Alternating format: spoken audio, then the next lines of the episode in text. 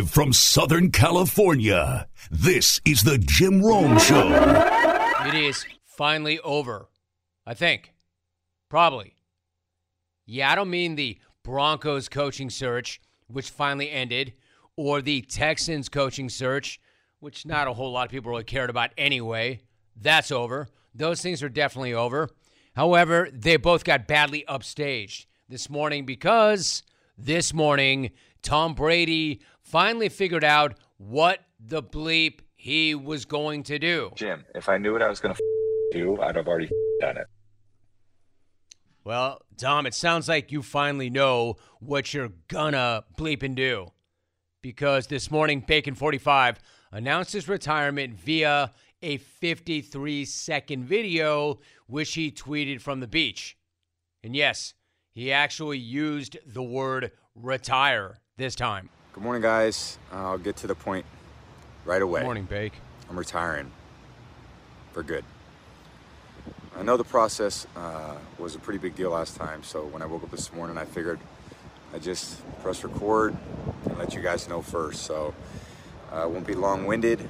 Like you only get one super emotional retirement essay, and I used mine up last year. So uh, really, thank you guys so much to every single one of you for supporting me, my family, my friends, my teammates, my competitors. Uh, I could go on forever. There's too many. Um, thank you guys for allowing me to live my absolute dream. I wouldn't change a thing. Love you all. Love you too, Bake. What about the coaches? He thanked everybody but the coaches. Either way, there is no more geriatric goat. There will be no bacon 46. And it actually does feel real this time. He even says retiring, quote, for good. As in, this is not a bit like last year. This one is for life. For life. Life. Life. Life. Now, I think certainly it's natural to be skeptical. It's been exactly 365 days since he last, quote, retired. But a lot has gone down in the 365 days since he last retired. I mean, he finally had a physical drop off this year. He finally had a season under 500 this year. He got humiliated in the playoffs. He got divorced. He got caught up in a catastrophic crypto scheme. And he lost half his face. All of which is why this announcement feels a little bit different. In fact, quite a bit different from the one exactly one year ago today. Now, what I'm not buying is that he just woke up this morning and thought, you know what? Today's a good day for it. Think I'll just take a little stroll down the beach, break out the phone, turn it around, and like, whoa! It just hit me like a ton of bricks. Today is the day. I'm going to hit record. You know, like he was just watching the waves roll in, hearing them crash against the shore, seeing the sun peek through the clouds, smelling the salty breeze, and it finally did hit him. Hey, man, I am washed. So then he plopped down in the sand and recorded a spontaneous video and then just hit send. Yeah, that. That, along with a carefully curated 50 photo Instagram story with highlights from his career. But you know, it was all just so spontaneous. He just woke up this morning and thought, today's the day.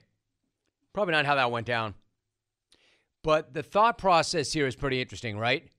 Just yesterday, we were talking about Frisco being a potential perfect landing spot for him, a potentially perfect opportunity for one last ride. Hate to break it to you, Frisco fan. Hey, Frisco fan. Frisco fan, somehow now you're down to yet another option at quarterback, or you thought you were. Pass the QB on the left hand side. Bacon 45 is no longer available. You still need a QB1, but it's not going to be all bacon face to save the day, brah. He's not available. Then again, who knows if that Frisco door was even open to begin with? Maybe it was, maybe it wasn't. Maybe it wasn't, and since Miami is not a possibility either, apparently, maybe he didn't see any situation worth grinding out another season for. Or maybe, and again, it's all speculation. I'm just trying to figure it out myself. Maybe it didn't matter how good any situation was. There was no situation better this time. Call me crazy. No football situation better this time. No football family better this time than his actual family. In other words, maybe he finally did choose family over football. You know, the very thing that he said he was going to do a year ago, only to change his mind 40 days later and then watch his marriage go up in flames. 40. Maybe he really is picking family or what's left of his family over football. Or I don't know, maybe he finally just lost the will to prepare. Maybe he just can't be all in, all day, every day, no days off anymore. Maybe he got sick of avocado ice cream being his cheat meal. Maybe he wanted to finally mix in a strawberry or a tomato. I don't know. I'll say this whatever it is, it's pretty hard to fathom and pretty hard to imagine an NFL without this cat. 23 seasons is ludicrous. I mean, this dude is as much a part of the fabric of the game right now as yardsticks and pylons and yellow flags. When his career started, games were televised in standard def. Teams were still playing on AstroTurf. Field turf wasn't even a thing yet. And the entire sport has evolved and expanded and exploded since he broke in. And yes, he obviously had a huge part in all that. So there's no way around it. Not having Bacon 46 next year is going to be a pretty weird thing. It's going to be a really different thing. It's hard to imagine watching that game and that sport without this guy in it. But again, I have to say, it does feel legit this time because there's no way this guy would have picked football over family last year if he had any idea how crappy a season he was going to have. So, why risk having another crappy season, dinging your legacy even further, and more importantly, potentially taking a wrecking ball to what's left of your family? I could see whereby he would not want to do that. So, the announcement was cheesy, it was contrived, but I actually do believe it. I believe that he believed what he was saying. So I'm not here to bag on him. I'm not here to bag on him for rolling down to the beach and turning his phone around on himself. That's fine. That's fine. I get it. I believe him. It's fine. I mean, in a way, it could have been even better. It could have been better, for instance, if he made that announcement. And again, his announcement, he should be able to do it any way he wants even though he made the same announcement last year and took it back 40 days later. But it is his announcement. Make it any way you want. But personally, I think the announcement would have been even better if he were bumping footloose underneath it. I mean, if you think about this, if you were moved by that announcement the way it was, Think how much more powerful and emotional it would have been if it sounded like this.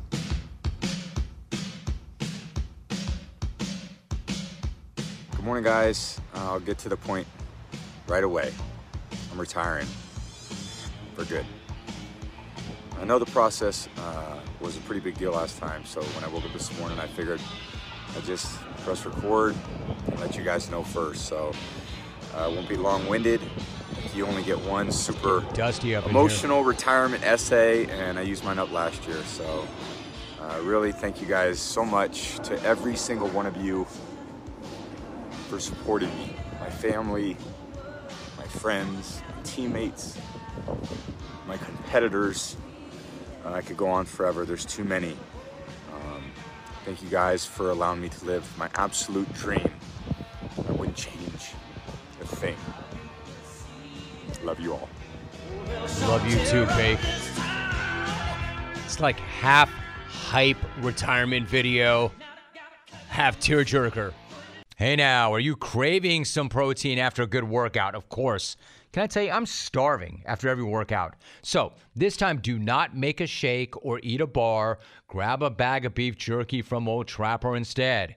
Why Old Trapper? Because Old Trapper beef jerky is tasty and it's tender, and it's made with real strips of steak and quality spices that are smoked over a wood fire. And Old Trapper is a family owned business that takes smoked beef extremely seriously, and you can taste it in every single bite. I mean, who wants dried out, rough beef in a bag? Nobody.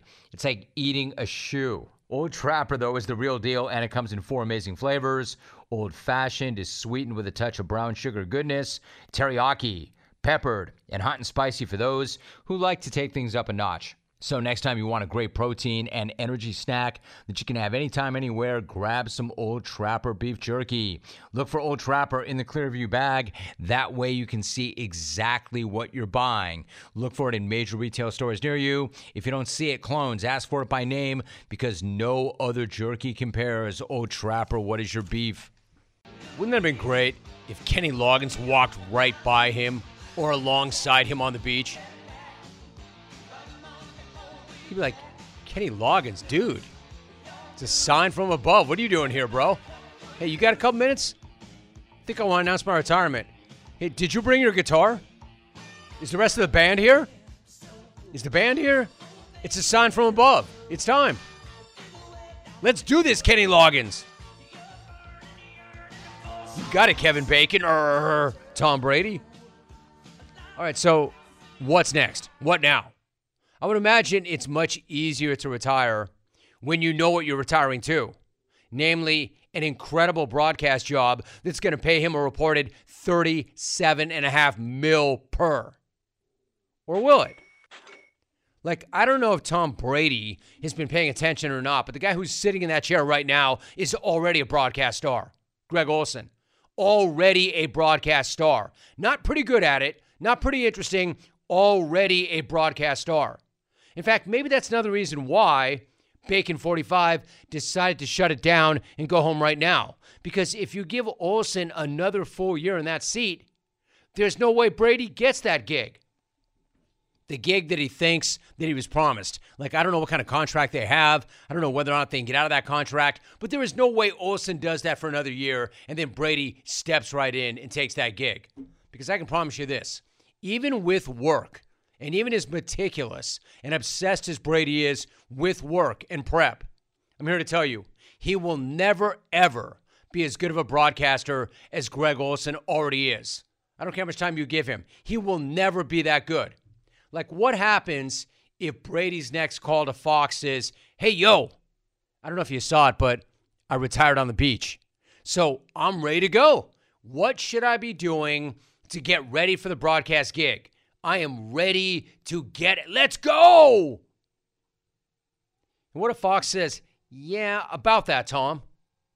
We're ripping our offer. Olsen is our dude. He's already arguably the best in the business. And then Brady hangs up the phone, and the next call he makes is to Kyle Shanahan. And then the Lobster Jr. says, uh, Please hold. And then he calls Josh McDaniels. Just kidding. Sort of. Not really.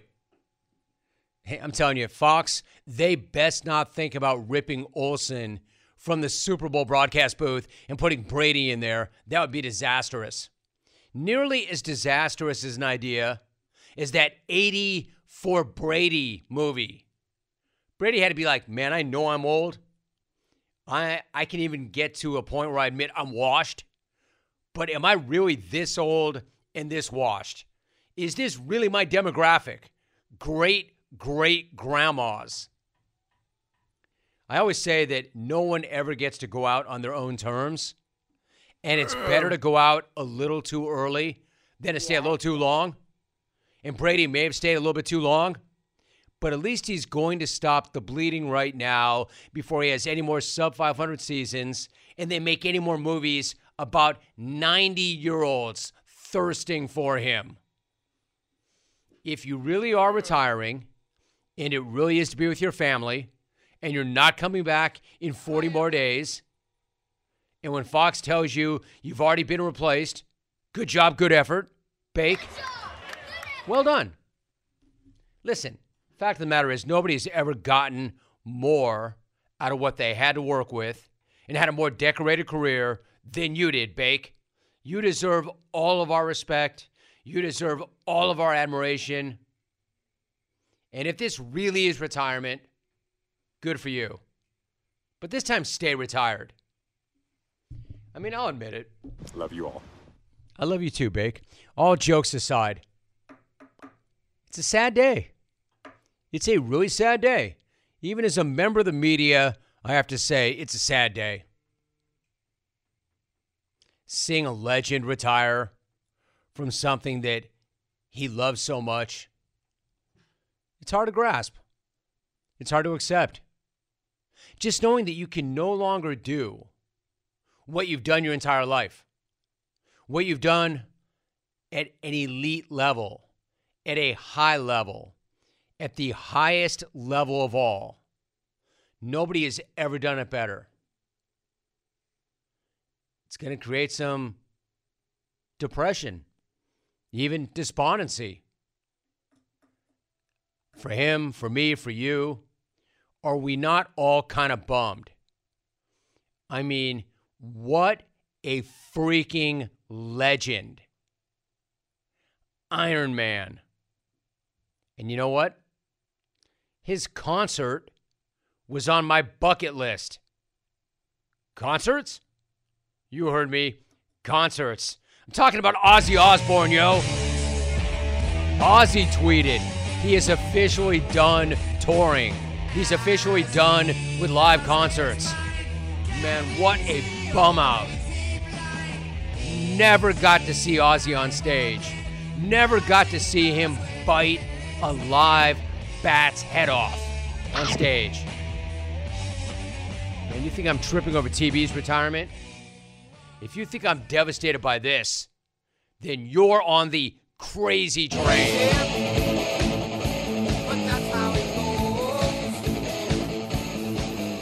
Now, you want to think about what's rattling on? You want to think about what's rattling on in my head? Super Bowl week, Tom Brady talk. Man, the whole damn thing's got me paranoid.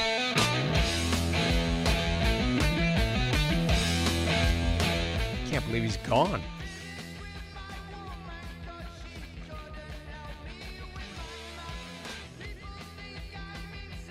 Paranoid's such a great song. I never got to see Ozzy live.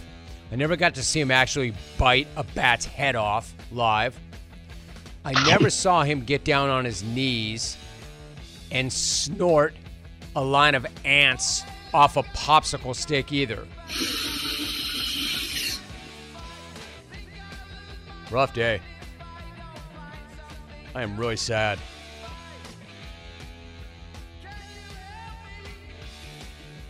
He apparently is not in the best of health. Yeah, I would imagine not. How healthy can you be if you're down on your knees jonesing so hard that you're snorting ants off popsicle sticks? True story. Allegedly. Anyway, your thoughts. Man, that is music. That is absolute music to my ears. You should know by now exactly what that sound represents. That that is the very best kind of notification you could ever hear. It is the sound of another sale on Shopify and the moment that another business dream has become a reality.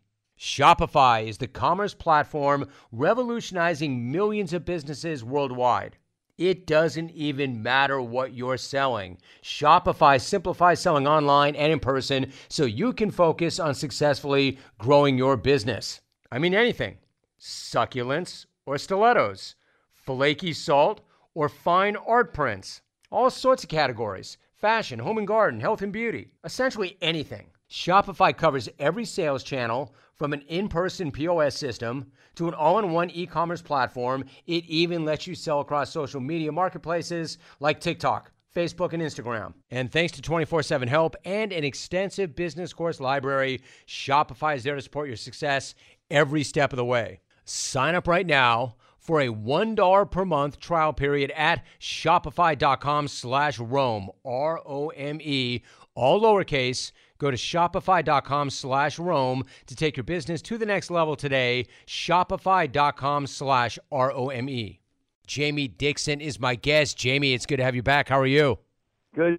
We're doing good. We had a good win in the uh, frozen tundra of uh, Fort Worth. We can, can't drive here because we don't know how to handle, handle ice. So uh, uh, all students, no uh, no fans able to come in. So it was an interesting night last night. Really interesting. In fact, I want to talk to you about that. That is a nice, nice win. You know, before we talk more about that, I want to ask about the conference overall. You get that win over West Virginia, but when you think about this, I mean, you've been in through some real conference battles throughout your entire career, going back to your days in the Big East at Pitt. You currently have a half a dozen teams, Jamie, in the conference, ranked in the top 25. So, how competitive is the Big 12 this year, top to bottom?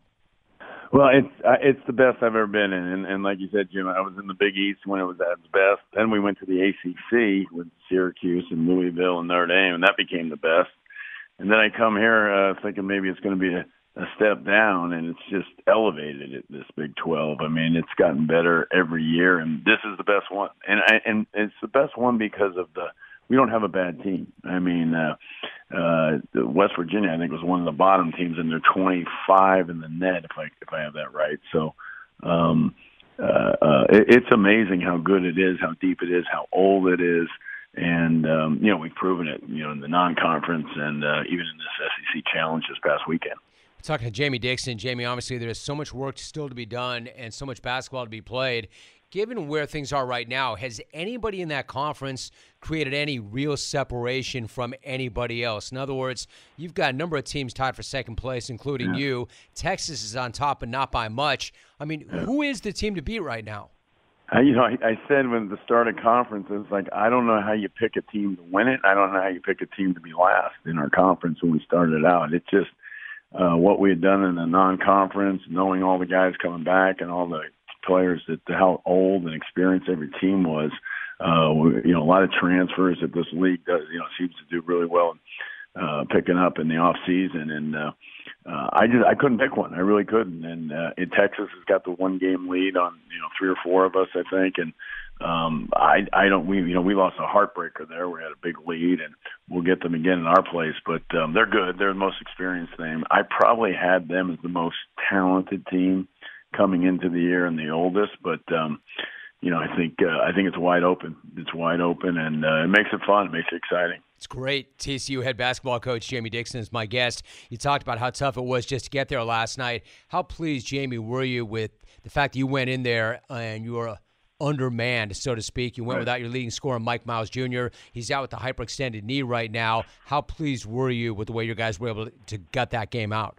Well, I was very excited how our guards played. Shotty Wells uh, in the starting spot again played really well at 17, and uh, JaKobe Coles came off the bench. Our bench was really good. You know, Eddie gave us some minutes. Eddie Lampkin, he's been out for about three games.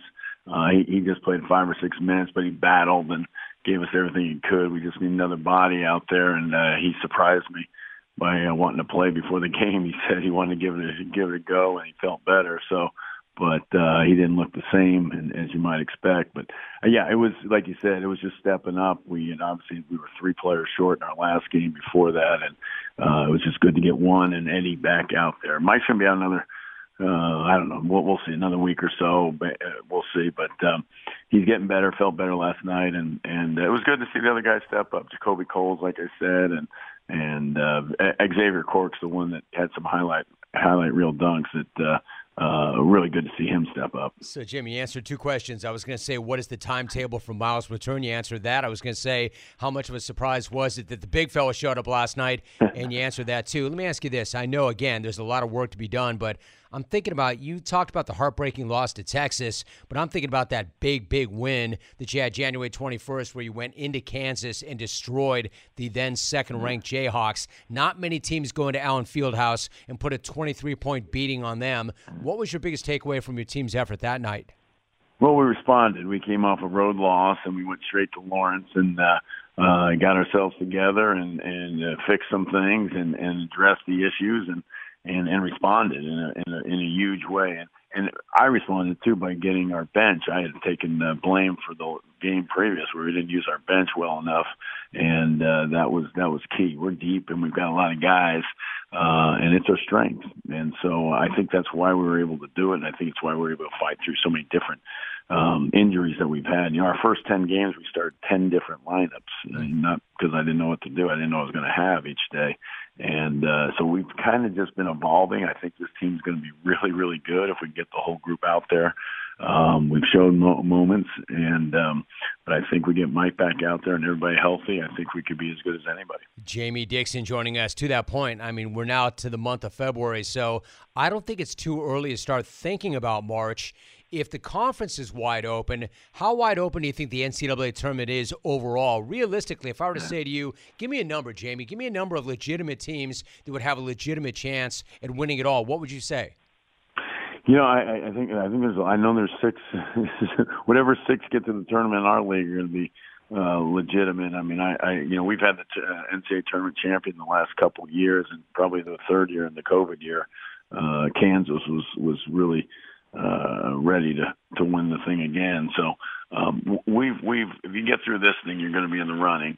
And um, you know, there's there's a lot. There's I guess there's the teams are so old. They're they're so experienced. Basketball's good. I mean, like college basketball with, with these older kids and um, the the leagues, the, the the product is good. I mean, people need to enjoy it. And yeah, we got some kids going one and done, but we've got kids that are in their you know fourth, fifth years that are just made college basketball and you know we're getting transfers that are fifth year guys from mid major schools that play a lot of minutes and you know they're good basketball players when they're 22 23 24 years old so it, it's I, I tell you what, I I'd say 20 teams. Uh, uh, as good as anybody, and um, I don't think there's anybody running away with it. Purdue's done some special things, but uh, um, we'll see if they can. They got a young group, so it's a little unique in that way. I love it. I love how wide open it is. Jamie Dixon joins Yeah. me for a few more moments. Jamie, what's it like at home right now? You're 11 and 2 there. What's the energy been like in your building this season? And then how pleased are you knowing the support you're going to get every single night in Fort Worth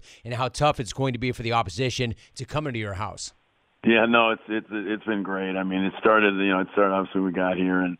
Uh, it's the crowd's been great, but even we just opened up more students in our seat in our in the stadium. We gave them more seats, and uh, I think yesterday they said we had three thousand students, and we only have ten thousand that go here. So uh, to get thirty percent where you couldn't uh, couldn't go anywhere, couldn't drive, it was it was uh, it was great to see. It's uh, uh, almost like the Thunderdome back in the days. I mean, we, we we're trying to get uh, trying to get it like that, putting the students right on top of you. My guy, I, I do my best not to always go to that when I talk to you, but you know, Jamie, when you look at the career you've had, the life you've had in the sport of basketball, we're talking about UC Santa Barbara. For those who don't know, you were there. Like the formative years, do you, for all the success that you've had on a national level, how much do those days mean to you? The days back in the I mean, it's. I mean, well, I was just talking to uh, Ben Howland. Uh, he told me to say hi. I told him I was coming on your show. Love so it. We were just talking this morning. We talk every day, and uh, he's retired up in Santa Barbara, looking at the ocean and uh, uh, enjoying it. And um, but you know, hey, you're you're the guys. Uh, it's it's. Uh, I remember starting out in Valley College in in LA, and and uh, that's you know just what I wanted to be is just coach a, a junior college and uh, and and just coach a team, be a part of getting team getting guys coming together and making them better each day. And uh, I just I just love the the competition of it. So. Uh, I've just been great places: Santa Barbara, Hawaii, you know, Pittsburgh, Fort Worth, all different, uh, but uh, great places, and uh, it's uh, it's another added benefit of doing what we get to do. Jamie, did you just say you talk to Ben every single day? pretty close. It's like we're still. I'd say pretty close. Our families are so tight. I mean, uh, you know, we, we were just yeah. I mean, we we pretty much talk every day. So he, but I I mean, mean- Ben, go ahead, Jamie.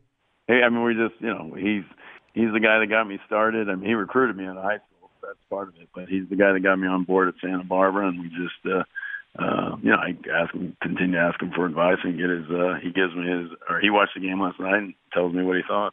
You know, it's really something, Jamie. I'll never forget, like because it's so personal to us, seeing how well you've done.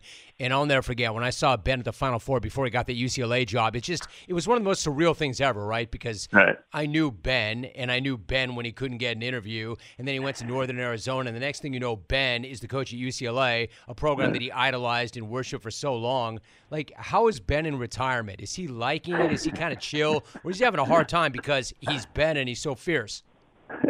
Yeah, we will. His uh, Meredith, his daughter, we, we joked about that too. What's what's been like in retirement? So I haven't had to see as much of it because I've been in the middle of it, but. uh I know he's uh, going. He's been going to games. He's going to high school games. Going to see his friends. You know, he, he grew up in Santa Barbara, so he's got a, he's got a lot of friends to see. And uh, um, but yeah, I, retirement uh, uh, for some guys is going to be uh, different, and, and uh, he, he's he's full of energy, as you know.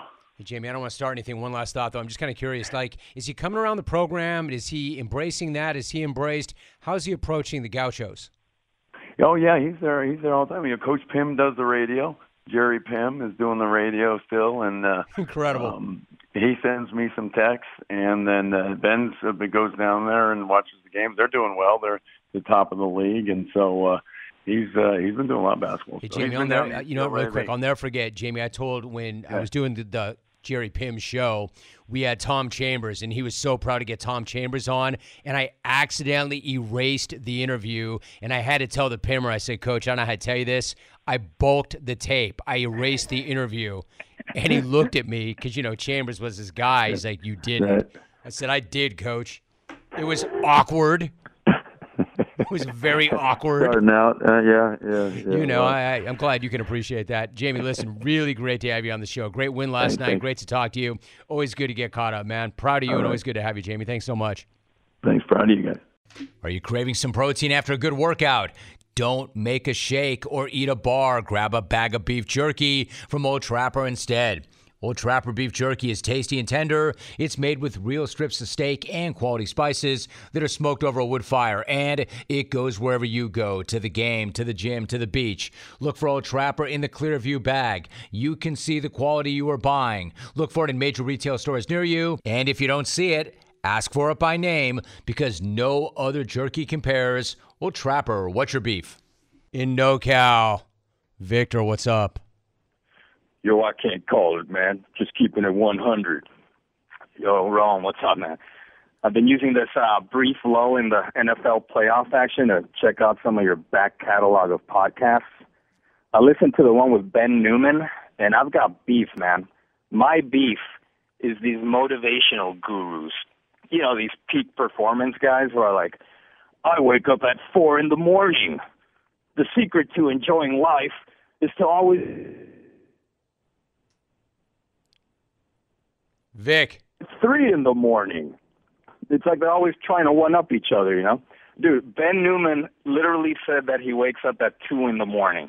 Come on, man, stop lying. You're not waking up at two. I wake up at two thirty in the morning. Oh yeah, well, well, I wake up at at two in the morning, and I don't even own a bed. I just sleep on a cold tile floor.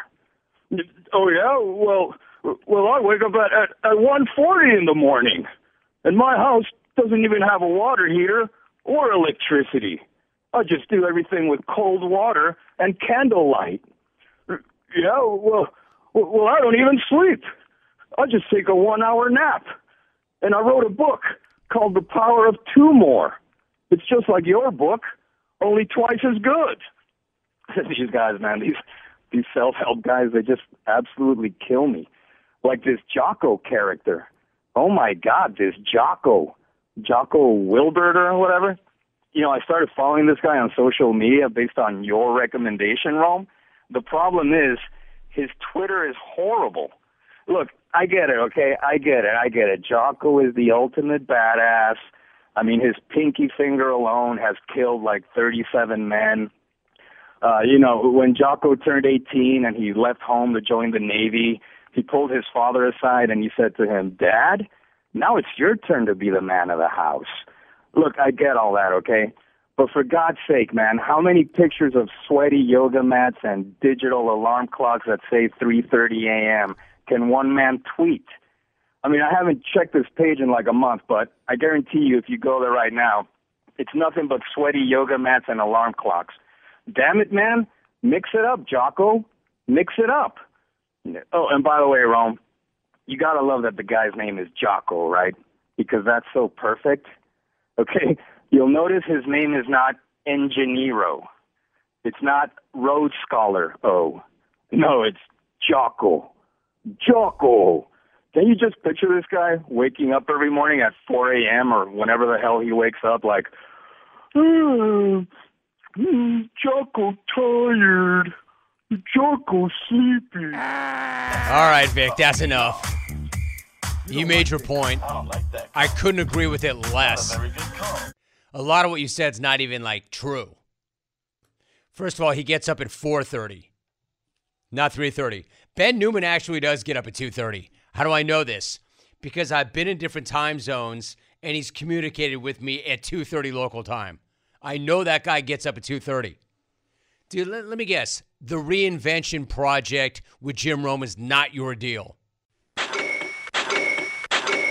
Man, that is music. That is absolute music to my ears. You should know by now exactly what that sound represents. That that is the very best kind of notification you could ever hear. It is the sound of another sale on Shopify and the moment that another business dream has become a reality. Shopify is the commerce platform revolutionizing millions of businesses worldwide.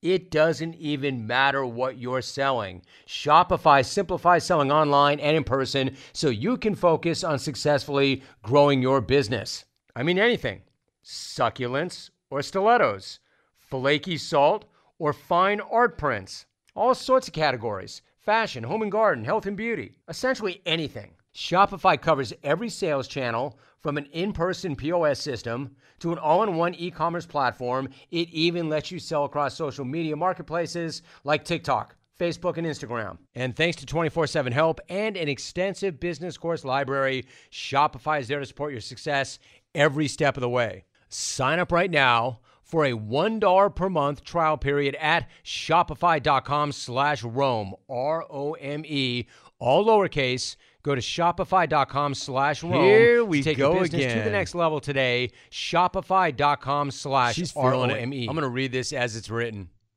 Quote Why in the hell would Sean Payton want to coach a 5 foot 11, 35 year old stale cake when he could have waited a year and maybe gotten the chance to coach a 6'6, 25 year old ice cream cake?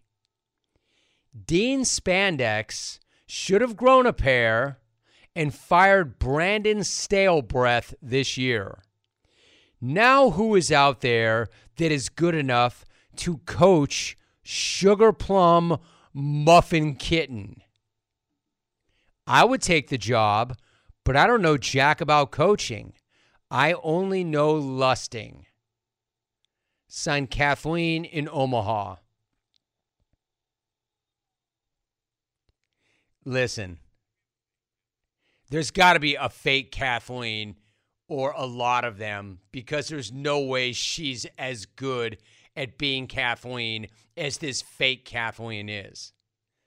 Dude, is there not a handle or a timestamp or a way to find out who this is? There's no way it's her.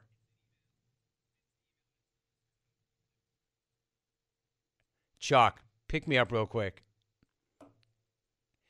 Because if this is in fact her, she's actually improving. She's getting better at being her. Chalk, can you document where that came from? Is this a fake Kathleen or is this the actual Kathleen? I mean, I'm definitely suspicious, but I think it's the actual Kathleen because it came via an email. And the same email she sent in her top 175 singers list on also that I talked with her on the phone about. So I know that was her.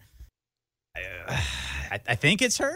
Did somebody, I, I don't want to be this guy, but could somebody have hacked into her account to become a fake Kathleen? Believe me, there are idiots with too much time on their Yeah, hands. it seems possible. because I mean her content is almost as strong as her thirst at this point. I never thought that possible. She's she's volume get- shooting, dude, she's too. getting better. Yeah, she is. And and last we heard, she didn't even have internet at home. That's why it's interesting that all of a sudden she's emailing multiple times every day. She used to have to go to the library to send us anything. Okay, that's a tell. That's a red flag. yeah, a little bit. Did she find money, or or is she is she going James Kelly and pirating things? I'll have to ask her when she calls up tomorrow for the beef. All right. Keep that in mind. That's because that's her best content yet. You know, for so long she would just come on and get all flustered and and puke up a few ice cream cakes, not say hello, muffin this, carrot cake that. But all of a sudden now, like she's coherent. And like her lust, her lust is lucid. I like that. You see what I just did there? All of a sudden now, her lust is lucid. It's coherent. It's improving. Very few people improve. She is, which makes me wonder whether or not there's a fake.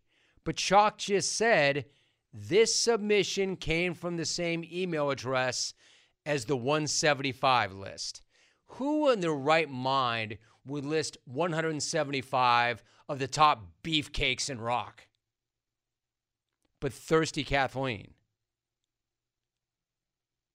I don't know. If it's a fake, it is so good. It is so good. You know, you normally say the fake is better than the original, and it's not. If this is a fake, this is so much better than the original. And if it's not a fake, bravo, methylene. Bravo. That, that is such an amazing email. Why in the hell would Sean Payton want to coach a five foot eleven? You know why, Kathleen? Because he's not there to date the quarterback. He's not lusting after the quarterback. Let's go to the phones. There she is. I like it, man. It's like the, the Kathleen signal went out to the sky. Here she is. Let's go to Omaha. Hey, Kathleen, you have to actually have a conversation with me. Hello, Kathleen. Say it. Say it. Why Say it. Hi, Jim. hard? Hey, Hey, call why me by my so name. It's me. It Is it- really is. Yeah, I normally would from the library. Kathleen, Kathleen, read it back year- to me. Kathleen, read it back to me. Mm-hmm. What did read it back to me? What did you send me? Oh, how? Why did Sean Payton want to coach a 35-year-old stale cake when he could wait a year and coach a 6'6", 25-year-old ice cream cake? It's like, come on, it was me. My cousin, he bought me a phone last year. That's why. So you're all thumb. of a sudden So more often. so okay. So that's why you're you're participating more and more because you have a phone now that your cousin bought you. Yes. I like it. I like it. So it really is you. It's not a fake you. Yes, it is. No, it really is me. Okay. So what kind of phone did he buy you? Uh, Samsung Gal- Galaxy A0 S3 or whatever it's called. Whatever it is. All right. Is he paying the bill for it too, or are you covering that? No, I have to. He just bought it for me, but I had to pay for it each month myself. Oh, yeah, Sorry about that, Kathleen. At least he bought you the phone. Sorry you got to pay for it too. But but I'm glad. It's not that hard, but he he did it for me, and Did- so I've been. It's mine now. Okay, good. All right, good. I, I, I. I, buy it. I accept it. It really is you. I thought it was a fake you because, no offense, No. Kathleen, I didn't think you were as good at being you as the fake you was at, at being you. But this really is you. I believe you. Uh-huh. I believe you. Yeah. You're just getting better at being you. You are becoming your best version of you, Kathleen. Good job. Good job. Talk to you tomorrow when you have something to beef about. Probably a sugar plum muffin kitten. All right. Bye, Kathleen. Goodbye, Kathleen. Notice she didn't say hello to me still. I like, hey, I have to pay the bill. Oh, you have to pay the bill. Your cousin bought you the phone, Kathleen. You get to pay the bill. You don't have to pay the bill. She is getting better, though. And not only is she thirsty and lusty, she's angry. I like that. I like mad thirst. That really was her. She nailed half that call. Vengeful thirst, angry thirst. I don't want to say violent thirst because that's not good. But it's vengeful. Like she she can't believe that Sean Payton would coach a quote 5 foot 11 35 year old stale cake when he could have waited a year and maybe gotten the chance to coach a 6'6 25 year old ice cream cake. I like how Cringerous is stale cake, but Justin Herbert is ice cream cake. Only Kathleen could describe quarterbacks as such. All right, I got to get out. Eric Allen, Eric, it is great to have you on, my man. How you doing?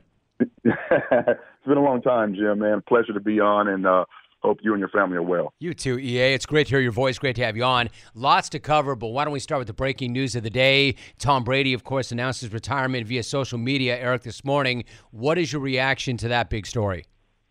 Well, first of all, it's such a outstanding, legendary player, and I guess that means I'm not going to get the call to play nickel anymore because he was my last bastion. You know, of course, played in the uh, Tuck Rule game and and just uh, right from the start. If we can kind of go back, the week preparing for him uh, was a little different. Obviously, I'm in year 14. He's a young guy, not supposed to really be there. Was supposed to be uh, Bledsoe. But the one thing that really stuck out early on was his accuracy. And of course, he didn't know, you know, everything that was going on defensively, but he just really had a great presence about him when we were studying film on him. And just, he was always putting the ball in the right spot. So at the time, obviously, his receivers weren't the caliber of later years, but his slot guy was Troy Brown.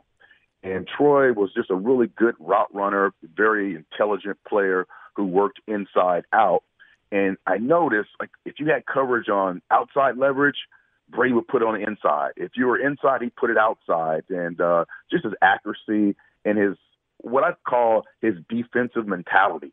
And I think that separated him from his contemporaries and everyone else, just his will to win and, and that great leadership he had. I think that's outstanding. When I say to somebody, hey, can I get your reaction? And you start with an anecdote and that kind of analysis, that is the absolute best. Eric Allen joining us. I appreciate it. So, when I got my first start in TV, Eric, for whatever reason, we had a really good relationship with the Philadelphia Eagles. And I had countless sit down interviews with Eagle players, yourself included. And I was always struck by this. I'd never in my life, Eric, seen an NFL coach as beloved by his players or inspire the kind of loyalty that Buddy Ryan did. And to this day, I'm not even sure I have since. What was it that made Buddy so different, and why did guys love him so much?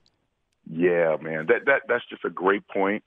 And when you first get to the league, you have a great understanding of you know the pecking order. So I roll into Philadelphia, and the first guy I see is Reggie White, and Buddy made sure that his defensive players, because he came from that great 85 Bears team, they won with, of course, uh, aging Walter Payton, but it was really all about that defense and the uh, the ability of that defense to get after the quarterback and all those great stars defensively on that football team. And he wanted to recreate that in Philly.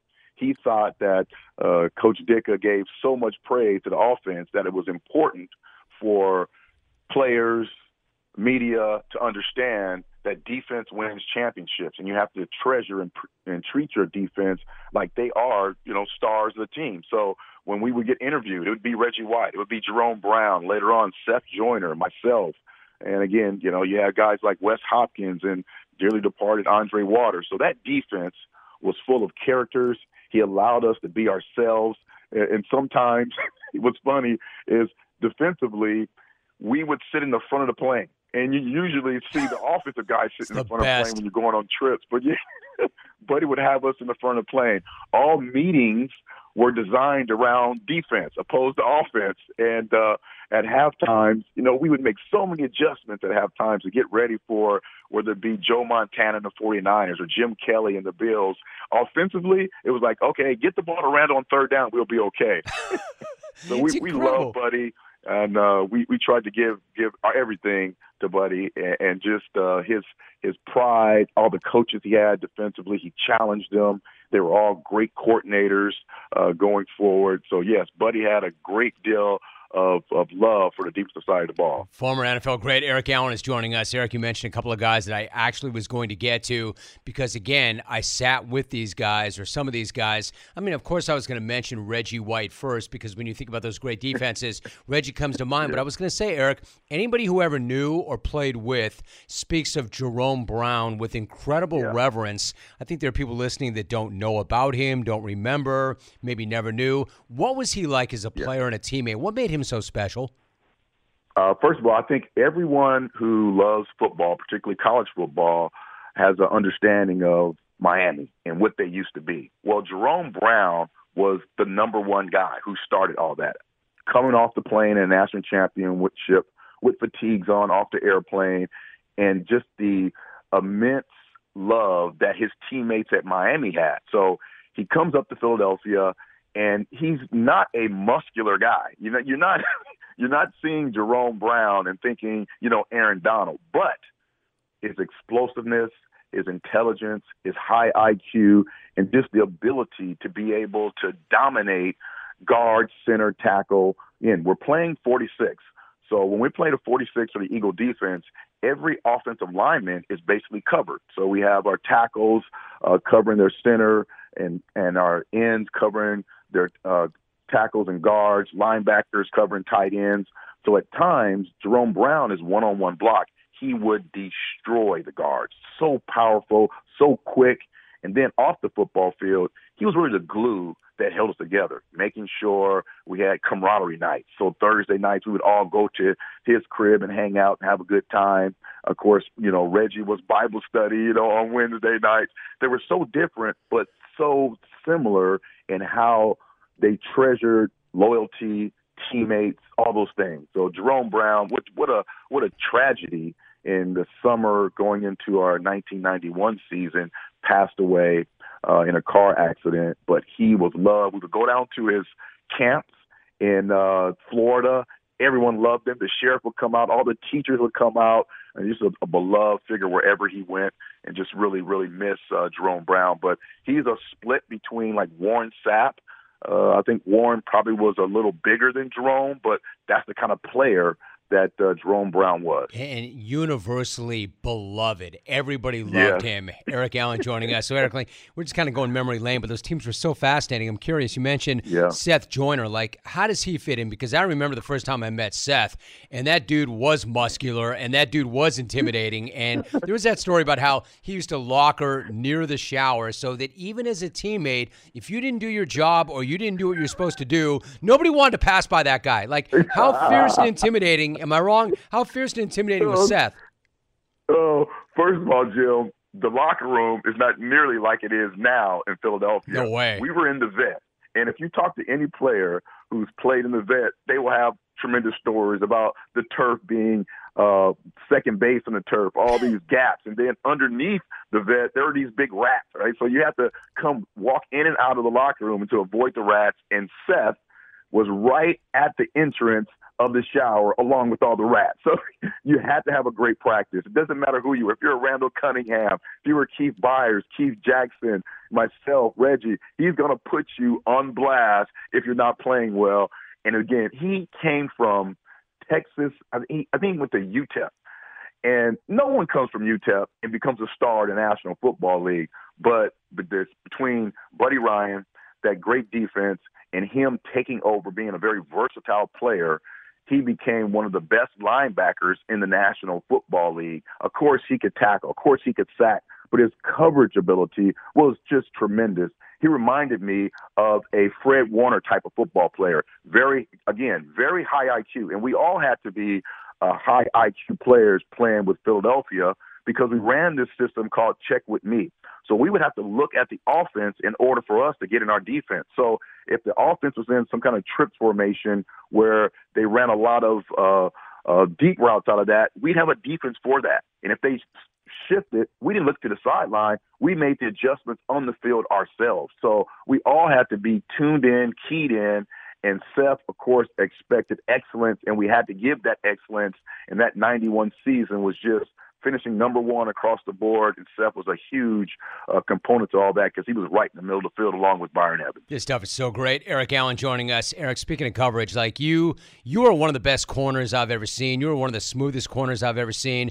Given your dominance in the secondary, how much do you appreciate what my dude Darius Slay is doing along with James Bradberry? what a godsend! Like, yeah. imagine this guy becoming available the way he did. What do you think of what yeah. these guys are doing with the Eagles this year in the defensive backfield? Yeah, man, I, I love those two guys. They're very confident about what they're doing. They have two different kind of styles. I think Bradberry, does more. He's more of a, what we call a, a uh, rele- press release. So he's going to let the receiver release and he's going to press him and try and stay on top. Where Slay is after the ball. He's one of those guys who, if you make a mistake, it's a tip or overthrow, he's going to be there. He really has a great understanding of route recognition, route responsibility. That's kind of like in my field. So the, before the ball even snaps, you're breaking down what the receiver is trying to do based on the formation. And I think Slay does one heck of a job in doing that and then processing information very quickly and making plays on the ball. I just love those two. And along with that outstanding pass rush, they man, they're set up to have some great runs here in the next couple of years, and hopefully against the Chiefs. So before you go, Eric, really quickly, what about because you cover the Raiders, you spent a lot of time in the AFC West, yeah. and you know the Chiefs really well. What do you do to try to limit the effectiveness of Travis Kelce in terms of scheme? Oh, what do you think the Eagles should do to try to slow him down? What can you do?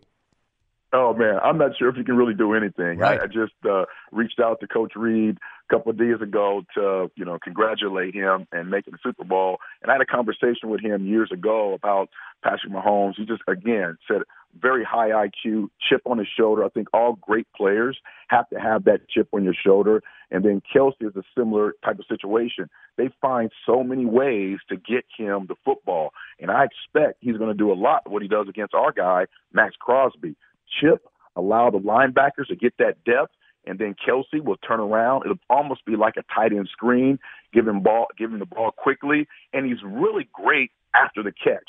He's not fast, he's not too explosive, but both him and Mahomes run at their own pace, and they're very slippery.